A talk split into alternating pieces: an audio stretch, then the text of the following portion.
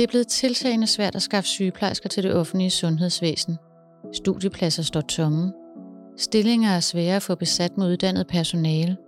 Og sygeplejersker søger mod jobs i andre sektorer. Men hvorfor er det sådan? Hvorfor er det blevet så uattraktivt at være sygeplejerske? Og hvad skal der til for at vende udviklingen? Det spørgsmål forsøger vi at finde svar på i dagens udgave af Velfærdsprofeten, hvor din værter er Stine Raab og Lotte Andersen. Vi har inviteret vores to gode kollegaer, docent Nana Våben og lektor Ph.D. Elvi Feinreich med herind i studiet. Velkommen til, Nana. Tak. Og velkommen til, Elvi. Tak. Øh, og I er jo inviteret herind, øh, fordi I netop har udgivet rapporten Hvorfor stopper sygeplejersker i det offentlige sundhedsvæsen? Og lige så vigtigt, hvad skal der til, for de bliver? Og den har I skrevet sammen med jeres øh, forskerkollegaer Lisa Dallager, Sofie Skovdal Mauritsen og Simon Mandstrup. Rapporten bygger på en undersøgelse, hvor I har bedt 435 sygeplejersker fortælle om deres bevæggrunde for at forlade deres job som sygeplejersker i den offentlige sektor. Og det er viden fra det studie, som I har lovet at dele med os og vores lyttere i dag. Tak for det. Vi skal selvfølgelig høre allermest om de øh, resultater, I har fået øje på med rapporten. Men først vil I ikke sige lidt om de 435 sygeplejersker, I har øh, været i kontakt med, og som har leveret materiale, information til den her rapport. Hvordan har I fået fat i dem? Øh, det er et kvalitativt studie, og vi har øh, skrevet en annonce faktisk for at få fat i nogle af alle de her mange øh, sygeplejersker, sygeplejersker, der er stoppet i det offentlige sundhedsvæsen. Og vi har grebet det an på den måde, fordi vi ved, øh, at når sygeplejersker vælger at stoppe øh, og sige deres stillinger op, så vælger de også nogle gange at melde sig ud af Dansk Sygeplejeråd. Så vi kunne ikke bare skrive ud til Dansk Sygeplejeråds medlemmer. Så hvordan skal man ellers få fat i mennesker, som, er, som har sagt deres stillinger op? Og så øh, valgte vi at formulere annoncen som, at øh, vi vil gerne høre fra dig, hvis du er stoppet i det offentlige sundhedsvæsen. Og det er måske en lidt mærkelig formulering, men det var fordi, vi gerne ville give mulighed for, at man også kunne svare, hvis man var blevet fyret, eller hvis man var blevet sygemeldt, eller et eller andet. Men langt de fleste af dem, der har svaret, de er, har nu selv sagt op. Og hvad kendetegnede dem? Hvem var de så? Jamen, det er en meget bred gruppe. Altså for eksempel aldersmæssigt, så, så er de faktisk fra de helt nyuddannede og unge til de er omkring pensionsalderen. Så det er en meget bred gruppe, vi har fået fat i. Og, øh, og så det, der er kendetegnende ved dem også, er jo, at overvejende de fleste af dem kommer fra hospitalsvæsenet. Men øh, der er også nogle fra hjemmeplejen. Og så er det, at vi har været øh, bekymret og opmærksom på, at der er faktisk mange sygeplejersker med speciale uddannelser. Og når vi siger bekymret og opmærksom, så er det fordi, det er faktisk dem, som man råber meget højt om, at man ikke har intensiv anestesi, akut sygeplejen. Og det er altså faktisk dem, vi kan se, at de er forsvundet. Vi har også spurgt dem, øh, øh, hvornår de er færdiguddannet, og hvornår de er stoppet. Og så har vi øh, fået en smart talfyr til at trække de to tal fra hinanden og lave en øh, lille øh, lille regnstykke for, hvor længe de, fordi så kan vi jo se, hvor længe de er blevet. Og vi kan se, at det også er øh, folk med øh, meget forskellig ancienitet, der øh, er smuttet. Så det er et stort videnstab, øh, det offentlige sundhedsvæsen øh, står med, kan man sige. Og så har I spurgt dem, hvad der fik dem til at stoppe, og kunne I løfte sløret for, hvad I fandt der? Ja, det er jo faktisk det vigtigste, vi har spurgt dem om. Hvorfor de er stoppet. Altså, det, er, det er klart, at de har svaret rigtig meget omkring øh, løn, og det er jo ikke så overraskende i lyset af, hvad der er sket de senere år. Øhm, både med først corona, hvor de har offret sig selv, øh, udsat sig selv for smittefare, gået alle mulige ting igennem, blevet rykket rundt. Øh, og så bagefter den der strejke, som ikke... Øh, der havde de lige sat næsen op efter at få den der lønforhøjelse, som de har kæmpet for i rigtig, rigtig mange år, og så lykkedes det ikke. Øh, så derfor er det overhovedet ikke overraskende, at der står meget om løn. Men noget af det, vi gerne vil understrege, er, at det er nok... Man kommer nok ikke udenom at skulle give dem noget mere i løn. Men det er ikke nok. Øh, der er altså nogle andre meget, meget vigtige ting, som, øh, som, som også fylder virkelig meget i svarene. Og noget af det, der er meget vigtigt, det er, at der skal være større fleksibilitet i forhold til, at sygeplejerskerne også skal have mulighed for en gang imellem at få fri, når de har behov for at få fri. Fleksibiliteten udtaler de er alene på arbejdsgiverside, sådan at forstå, at de skal stå til rådighed morgen, middag, aften og weekend. Så den, de, de arbejdsvilkår, det er i hvert fald en af de ting, de er meget interesseret i, bliver anderledes. En anden ting er, at de skal være flere mennesker på arbejdet, og det er ikke nok at være alle mulige mennesker, det er kvalificerede kollegaer. De savner virkelig meget kvalificerede kollegaer. Ja, og så øh, er de, går de jo også meget op i patientsikkerheden faktisk. Det er en, også et, et virkelig centralt punkt. At de synes nogle gange, at arbejdet øh, bliver så forjaget, og de er bange for at lave fejl, og de synes faktisk, det nogle gange er lidt af et mirakel, at der ikke sker flere fejl. Øh, så både sådan decideret patientsikkerhed, men også bare ordentlig pleje, altså mm. som man kan stå indenfor. Det kan godt være, at det ikke er patientsikkerheden, der er truet i alle tilfælde, men bare det der med, at man ikke synes, man kan give en pleje, som man synes, patienterne kan være tjent med, og som man synes, man selv kan være bekendt, det betyder altså også rigtig meget. Ja, i den forlængelse kan man sige, at der bliver talt utrolig meget om, at man skal involvere patienten i egen plan. Men, men det vi hører er, at der er, ikke ta- der er ikke mulighed for at tale med patienten, fordi meget ofte så er det så forjaget. Så den der forståelse af, at man faktisk har brug for at tale med patienten for at finde ud af, hvad kan man hjælpe med bedst, den er ikke til stede.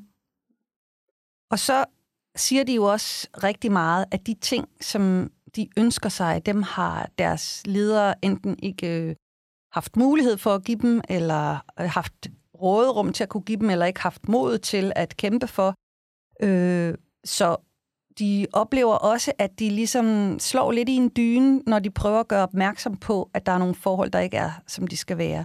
At de så enten ikke bliver hørt, eller der i hvert fald ikke bliver handlet på, på når de ringer med alarmklokkerne. Øhm, ja. Ja, altså jeg tænker, det har vi jo drøftet undervejs, at det, det er lidt interessant at se. Der er knapt halvdelen har sagt nej til, at deres leder kunne gøre noget.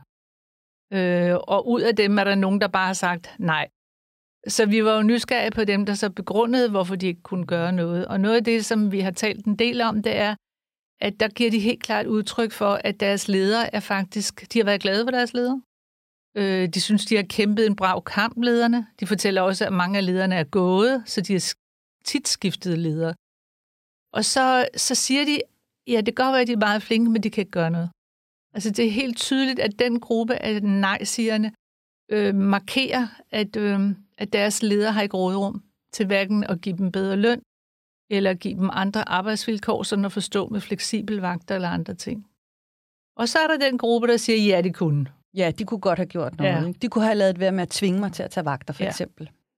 Det er jo det, vi kan se, at nogle af lederne har, har været så meget på spanden med at få vagtplanerne til at hænge sammen, så de har tvunget nogen til at, at tage nogle vagter, de ikke vil have, eller til at blive længere.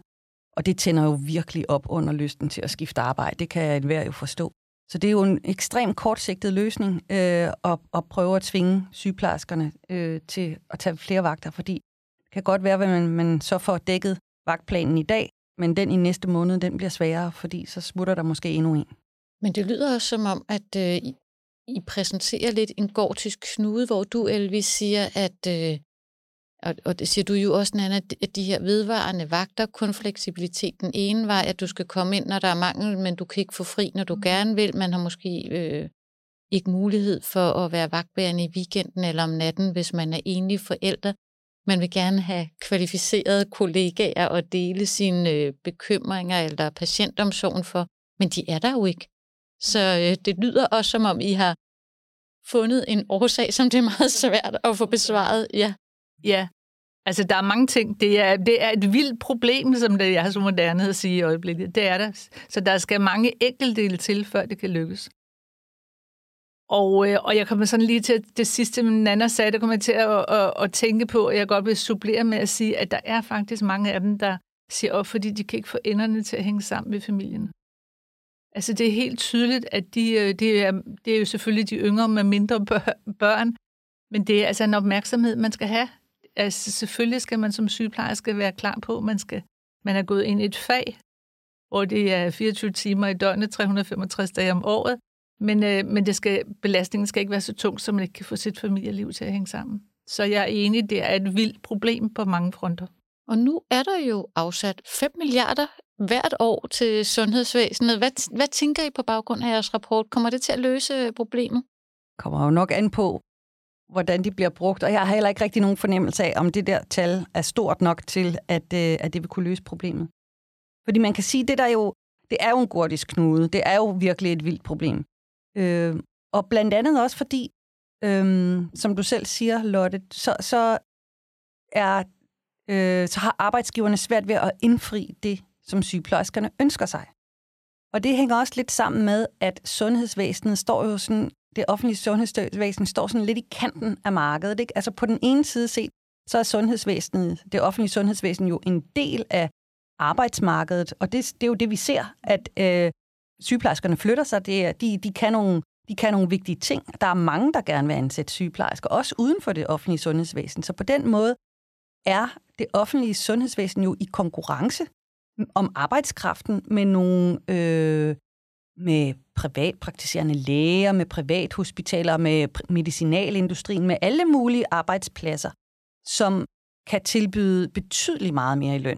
Og også kan tilbyde dem stillinger, hvor de ikke skal på arbejde om natten og i weekenden, og de kan måske få en hjemmearbejdsdag, og de skal ikke selv betale for julefrokosten.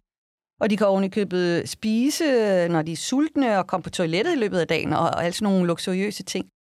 Øhm, og på den anden side set, så er det offentlige sundhedsvæsen så alligevel ikke helt en del af markedet, eller i hvert fald ikke på de samme præmisser som de andre aktører på markedet, fordi de for eksempel skal holde døgnåbent.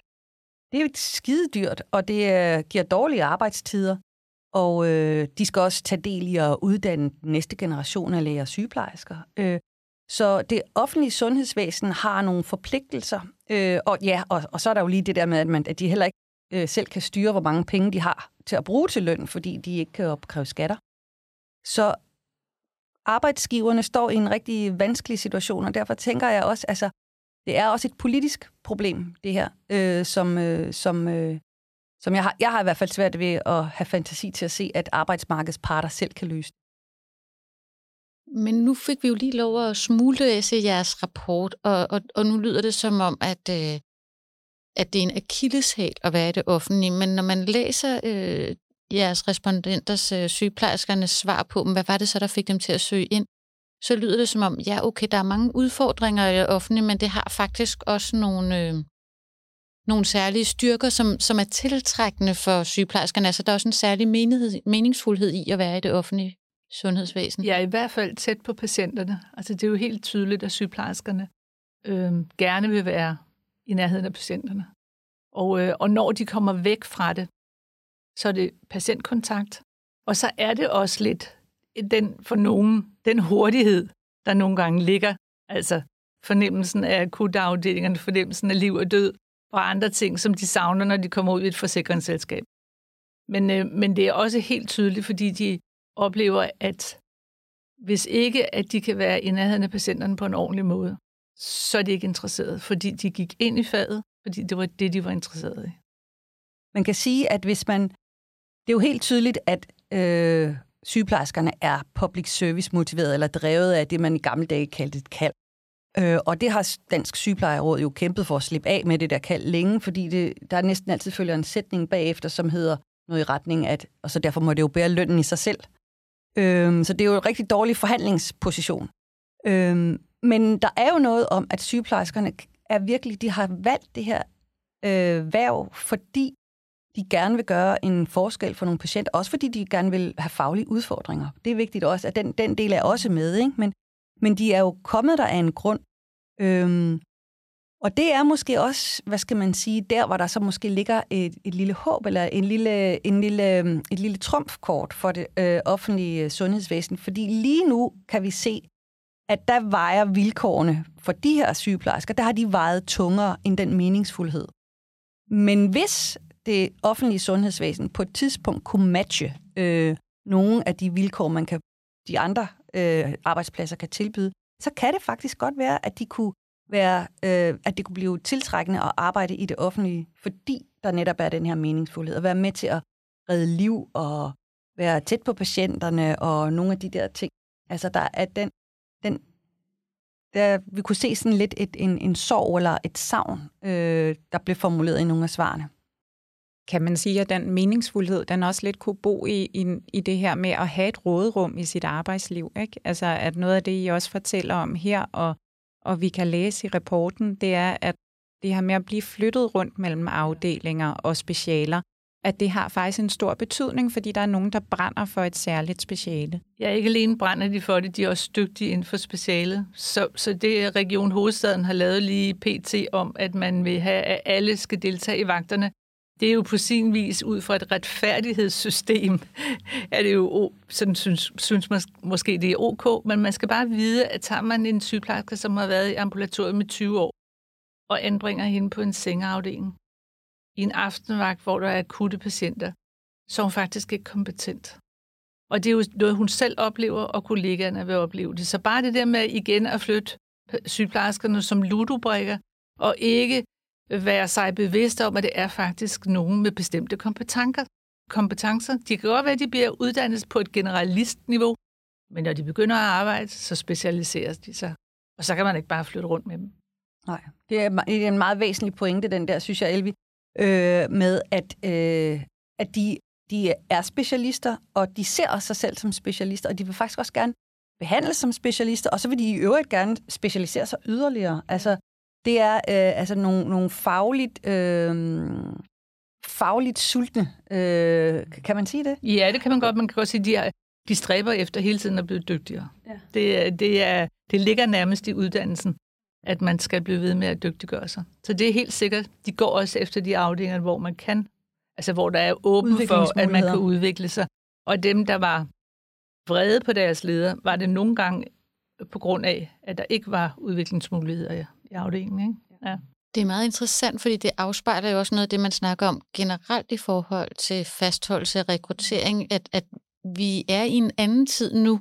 Det kan godt være, at de unge afspejler det mest, men det smitter jo af på os alle sammen, at vi gerne vil se som unikke individer, mm. og vi er der for i velfærdsprofessionerne for at hjælpe de borgere, vi møder, men vi er der faktisk også af sådan en egen motivation og føler os fagligt dygtige, og, og det, det vækker, altså de her løsninger, som der er lige nu, vækker sådan nogle gamle billeder øh, af hospitaler, som var jo meget sådan øh, hierarkisk og næsten militant organiseret, hvor man ser oversygeplejersken og så de her ens uniformerede, helt stramme sygeplejersker med stivede kapper og altså at det her med at vælge øh, tvang eller at, at ensliggøre, at, at det faktisk er i strid med, med det, som som arbejdstagerne efterspørger i dag? Jamen, jeg tror faktisk, at det altid har været sådan, at sygeplejersker, og troen ligger jo på baggrund af min erfaring også, at det har faktisk været sådan, at sygeplejersker har gået efter nogle bestemte specialer altid. Altså, man blev medicinsk eller kirurgisk, man kom på intensiv.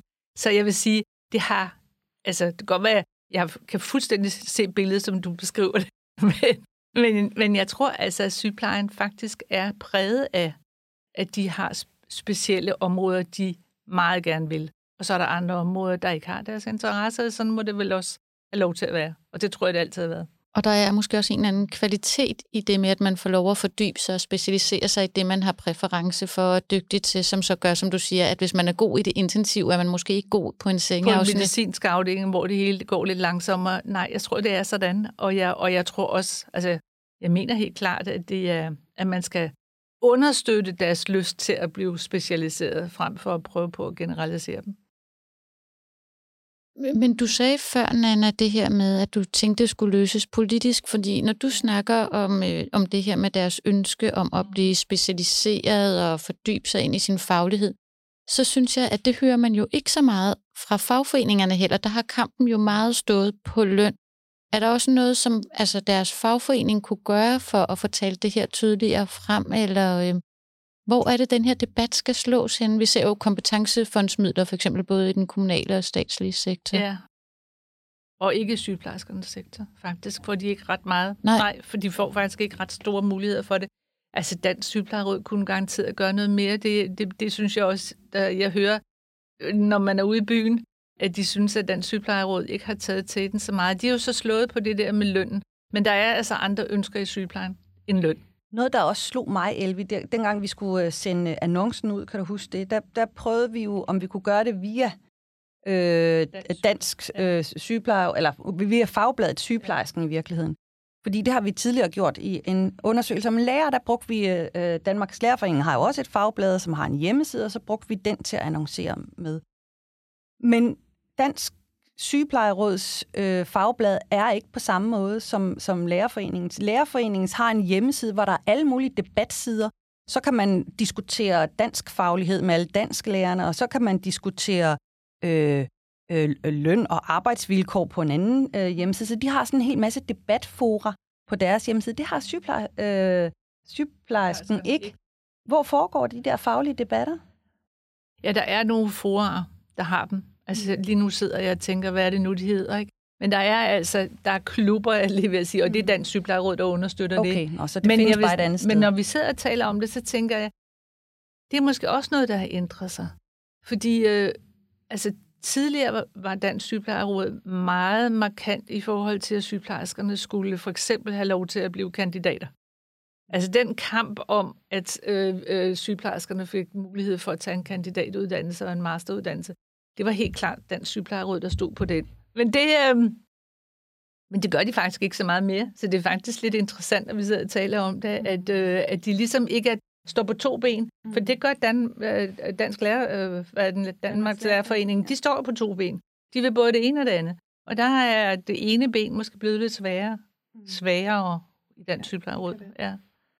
Men der var også noget andet, du sagde, øh, Lotte, med det der med øh, øh, det, det hierarkiske og, øh, og, øh, og der kom jeg bare til at tænke på, at der har også været sådan en, der har også været en politisk retorik omkring, øh, at nu holder vi jo ikke, øh, nu har vi jo ikke hospitaler for personalets skyld, og vi holder heller ikke skole for lærernes skyld. Det er jo for borgerne og for patienternes skyld.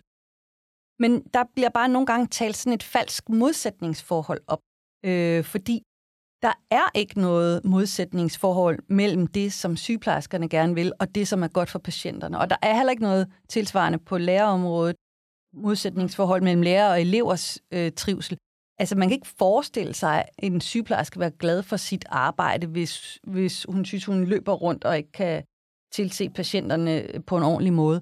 Og omvendt er det også svært at forestille sig en hel masse meget, meget glade øh, øh, og tilfredse patienter, hvis, øh, hvis sygeplejerskerne øh, ikke kan have næsen oven vandet.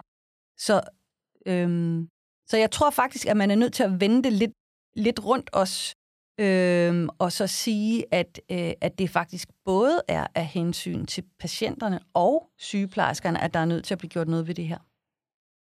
Ja, og så er det gode spørgsmål jo hvad? Og I er jo lidt inde på det her, men noget af det, der kan gøres noget ved, er jo for eksempel at tale det her med specialerne lidt mere op. Fordi man kan også sige, at vi står også altså, øh, og mangler uddannede sygeplejersker. Vi mangler også øh, sygeplejerske studerende på uddannelserne. Så der er også et spørgsmål i, hvordan er det så, at vi får skabt nogle vilkår, så vi faktisk kan tage godt imod nyuddannede også? For det lyder også som om, at det er også et, øh, et farligt felt, de kommer ud i, hvis de kommer ud i det her mere sådan generaliserede felt, hvor man kan blive kastet mm. rundt. Ja, og jeg tror, altså, det kan ikke nytte noget, at vi begynder at sige, at vi skal tale den gode fortælling, hvis ikke der er noget godt. Altså, det, der skal reelt ske nogle ændringer ude i de arbejdsvilkår, de har. Fordi det der med at sige, at det er så fantastisk, og det er så vidunderligt, det er jo forfærdeligt for dem, når de så kommer ud, de nye øh, sygeplejersker, hvis de oplever, at der er ikke noget råderum til overhovedet at kunne udvikle sig, eller, eller få tid til at tale med patienterne. Så, så det skal laves om, og så kan man begynde at snakke om det gode. Det der med bare at tro, det kan være diskursen, der skal ændre sig. Mm. Den går ikke. Nej, så der skal, der, men, men man kan jo godt vælge at, at give mulighed for, for, for specialisering, ja. for, som, et, som noget, der kan være med til at gøre det attraktivt. Og en anden ting, som vi snakkede om, og vi også synes, vi kunne se øh, i undersøgelsen, det er, at der er, ligesom, der er ligesom sket en dekobling. Sådan så de mennesker, der har indsigt i dagligdagen, de har ikke nogen indflydelse. Og de mennesker, der har indflydelse, de har ikke nogen indsigt i dagligdagen. Og altså, det kunne man jo også godt beslutte sig for at lave anderledes. Ja. Altså at lave et opgør mellem den der meget hierarkiske øh, styreform, som du også var inde på, Lotte. Øh, så, så man lavede øh, mere inddragelse af både for sygeplejerskernes øh, ved og vel, men altså faktisk også, fordi man kan træffe nogle bedre faglige beslutninger, hvis, hvis, man, hvis man lytter til de mennesker, der faktisk står med, øh, øh, med patienterne. Og vil det ikke være sådan en, øh, en, et opgør med en meget lang øh, tradition i den sektor. Det tænker jeg, at du også må kunne sige lidt om, Elvi. Du har øh, ja, erfaringer men jeg, som altså, sygeplejerske. Helt klart. Men på den anden side vil jeg sige, at, at i mine unge dage, der havde man jo sådan set en forstanderinde. Altså jeg har selv været viceforstanderinde for mange år siden. Og der var der faktisk mulighed for at komme opad i systemet.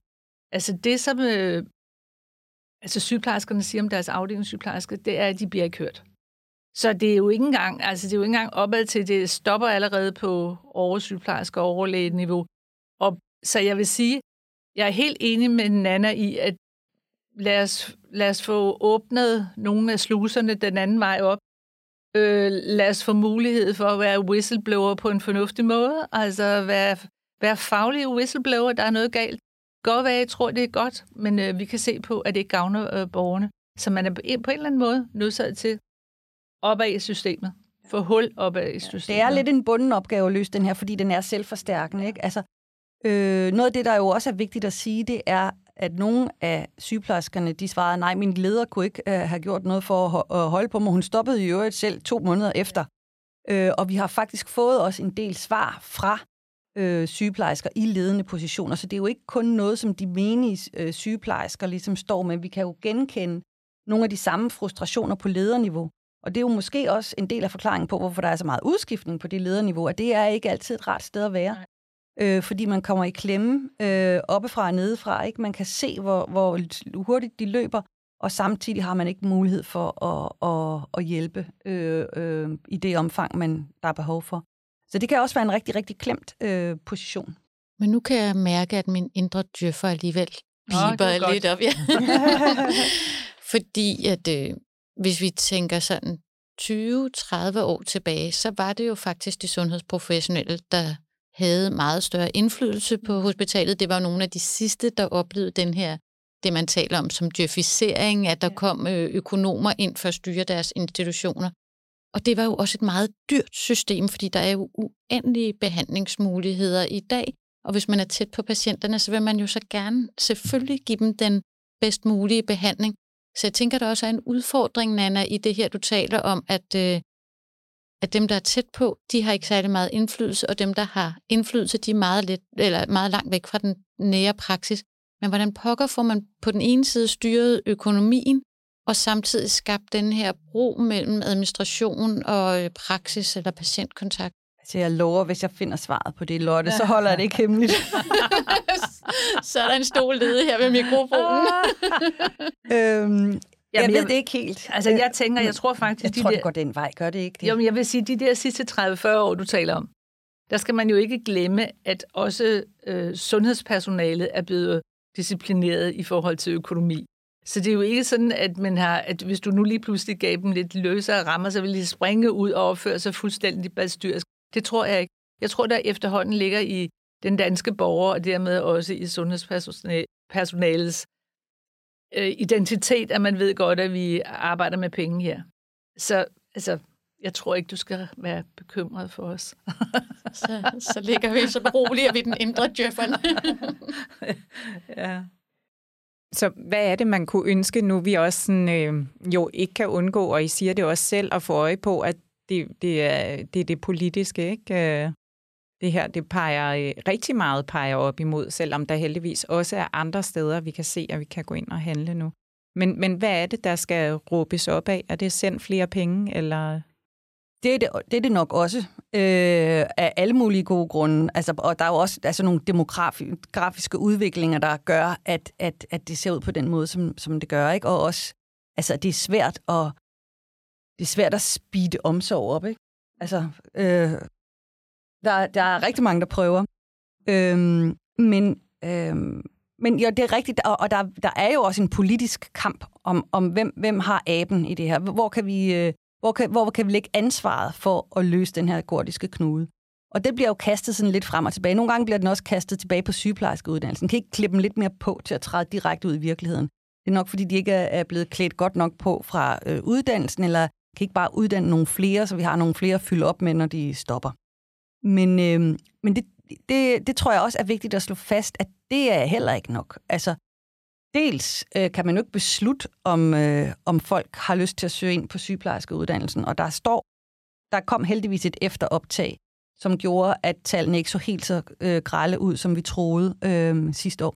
Men, øh, men, øh, men derudover, øh, altså, så det, et, det kræver, at de søger ind øh, og kommer igennem. Øh, men derudover er der jo også igen det her med specialerne, at når man er færdiguddannet, så er man jo ikke færdiguddannet til at kunne klare et hvilket som helst speciale fra dag et. Og det er egentlig også underligt, at man har den forventning til, at de mellemlange mm. uddannelser skal være nogen, der sådan er flyvefærdige til at kunne træde direkte ind og, og, og, og tage del i vagtplanen fra dag et. Det forventer man jo ikke af læger. Øh, det forventer man heller ikke af advokater. Det forventer man heller ikke af gymnasielærer. De skal igennem forskellige former for turnusordner, pædagogikum, turnusordninger, autorisationer, pædagogikum og forskellige ting og sager. Fordi man ligesom ved, at der er noget, du kan lære på uddannelsen, og så er der noget, du er nødt til at lære ude på den konkrete arbejdsplads, hvor du skal specialisere dig. Øhm, det kunne man jo også godt øh, skille lidt til på sygeplejerskeområdet. Og, og det vil de gerne, men det kræver mennesker. Ja.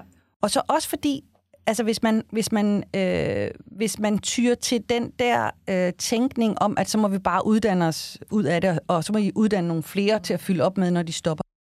Det vil jo også give en personaleomsætning af den anden verden, øh, hvor det netop vil blive uuddannet, eller næsten nyud, altså ikke uuddannet, men nyuddannet, der så afløser hinanden med meget hurtigt tempo. Og det, det, det får man jo ikke en, en vidende og, øh, og kompetent organisation og sygepleje ud af.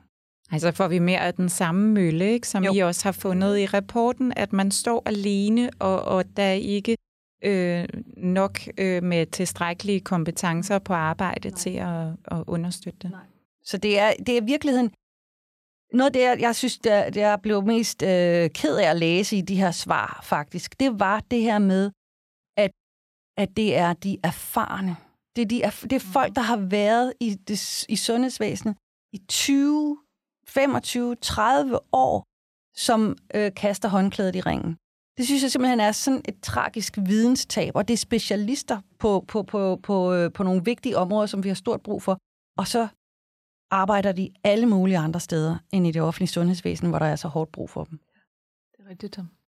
Jeg, jeg kom til at tænke på, hvad vi kunne gøre.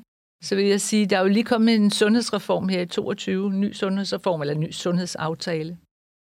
Efterfulgt, at man har nedsat en kommission, robusthedskommission. Så har man også nedsat en strukturkommission. Og hvis I sætter jer ned og læser de to, så har vi løst problemet, siger de. Men derfor bliver det jo meget spændende at se, men øh, Robusthedskommissionen skal sørge for, at vi får arbejdsglæden tilbage. Og Strukturkommissionen øh, skal sørge for, at der ikke bliver nogen problemer med overgangene med borgerne. Og jeg siger det jo med et glimt i øjet, hvad folk ikke kan høre jo. Men, men, øh, men det er meget, der er lagt i de to kommissioners hænder.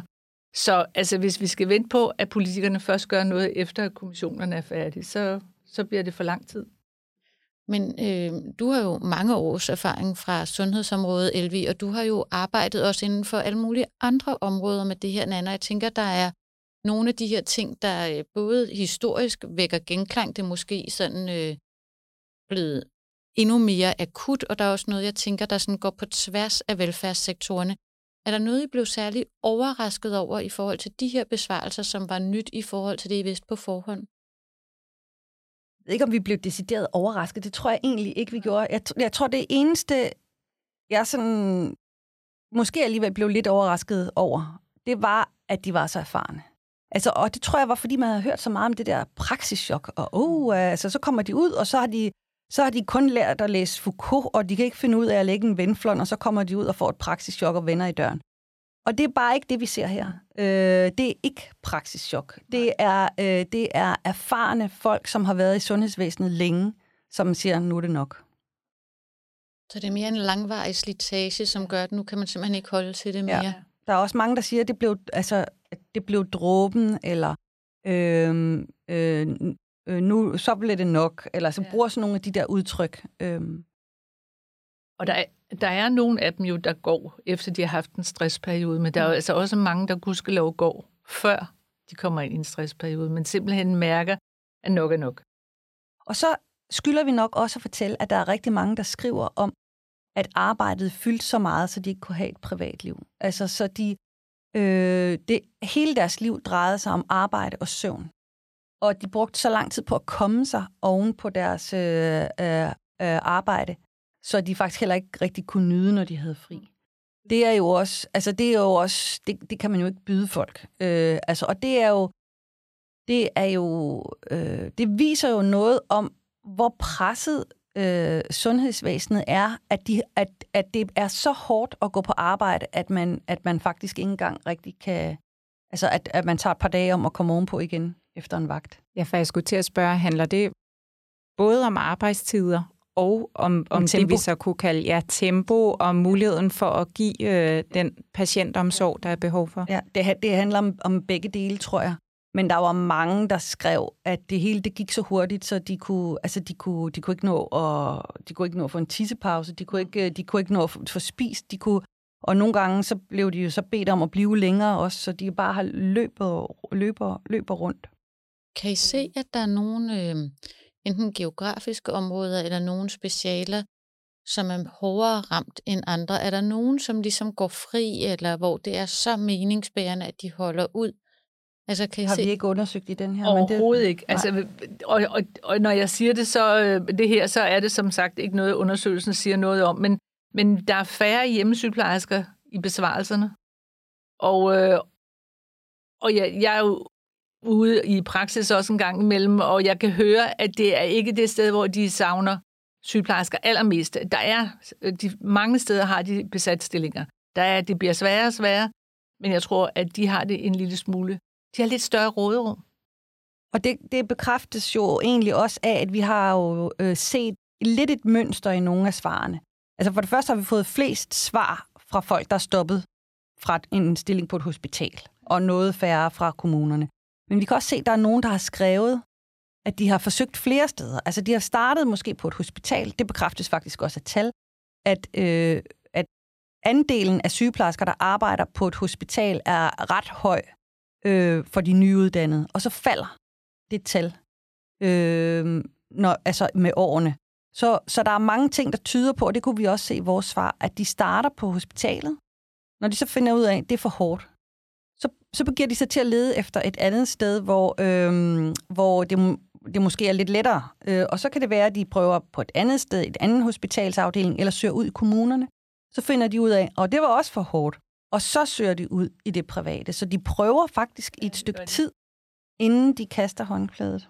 Og siger de noget om, hvad det er, altså hvad der ligger til grund for det her med at, at ligesom kæmpe for at, at finde ud af at få det til at fungere?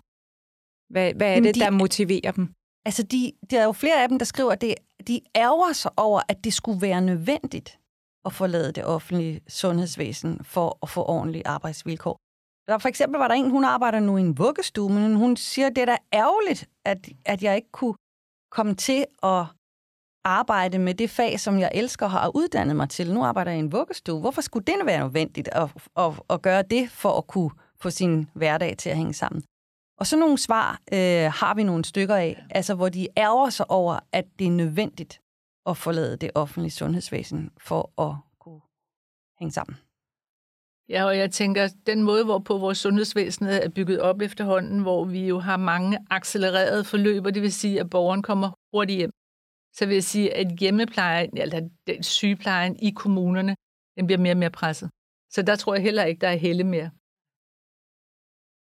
Så det er ret tydeligt, at øh, det er et meget sådan komplekst landskab. Det er kompleks udfordringer for løst. Øh, altså, I snakker om det her med mulighed for øget fleksibilitet mm. i forhold til arbejdslivet, drømmen om flere kompetente kollegaer, måske mulighed for vagtfri, samtidig med, at der er mangel på kvalificerede kollegaer, og der er faktisk også mangel på adgang af nye. Der er noget med at få taget godt imod de nye, der så kommer, og så er der hele det her økonomiske. Så nu hvor I har samlet al den her viden og, og nu foldet kompleksiteten ud, hvis I alligevel skulle sige sådan til nogle politikere, som er interesseret i at gøre noget ved det, eller en, nogle hospitalsledelser, som øh, tænker, øh, nu er vi simpelthen nødt til at handle radikalt anderledes. Hvad vil være jeres bedste råd?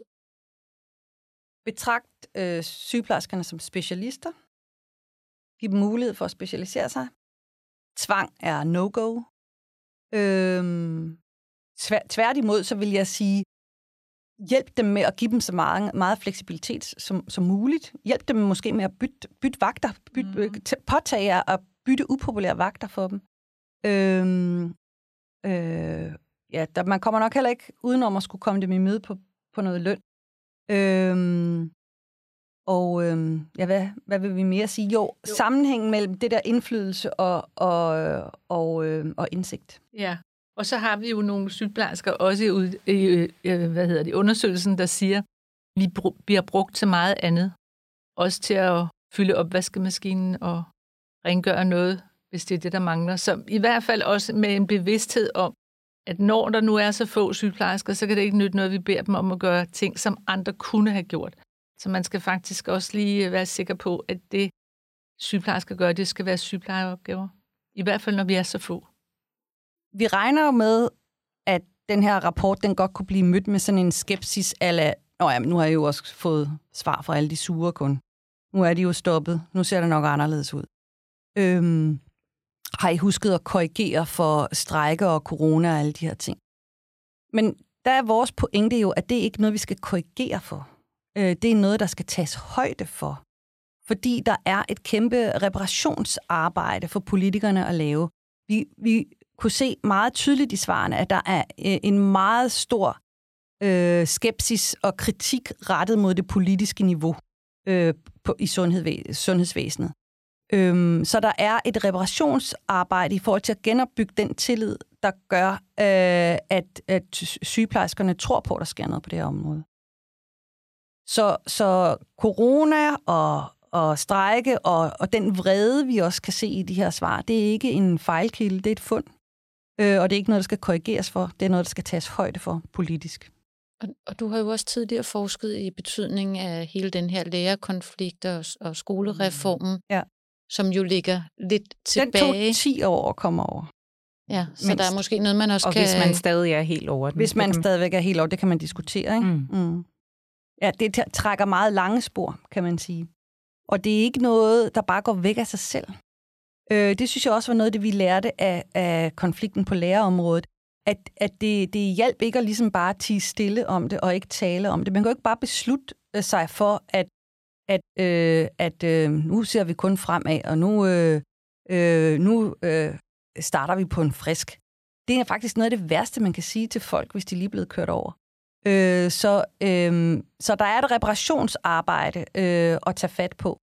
Og det, øh, det synes jeg faktisk også, den her undersøgelse, den understreger. Ja, supplerende vil jeg sige, altså sygeplejersker er jo velfærdsprofessionens professionelle medarbejdere.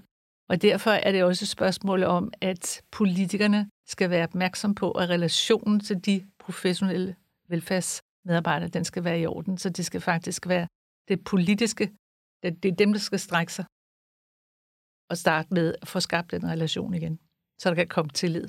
Og med de ord vil vi sige tak for i dag. Tak fordi I vil dele jeres viden fra undersøgelsen med os. Det vil vi gerne. Og hvis du derude vil høre mere, så kan du læse hele undersøgelsen, hvorfor stopper sygeplejersker i den offentlige sundhedsvæsen, og hvad skal der til, for de bliver. Vi lægger et link til rapporten i vores show notes. Du kan også følge med her på Velfærdsprofilen, hvor vi løbende følger udfordringer og muligheder i den danske velfærdsstat. I næste udsendelse så undersøger vi, hvad der får studerende til at vælge en uddannelse her på Københavns Professionshøjskole, til trods for de lave lønninger og pressede øh, arbejdsvilkår inden for velfærdsuddannelserne. Du finder os der, hvor du normalt finder din podcast. Tak fordi du lyttede med.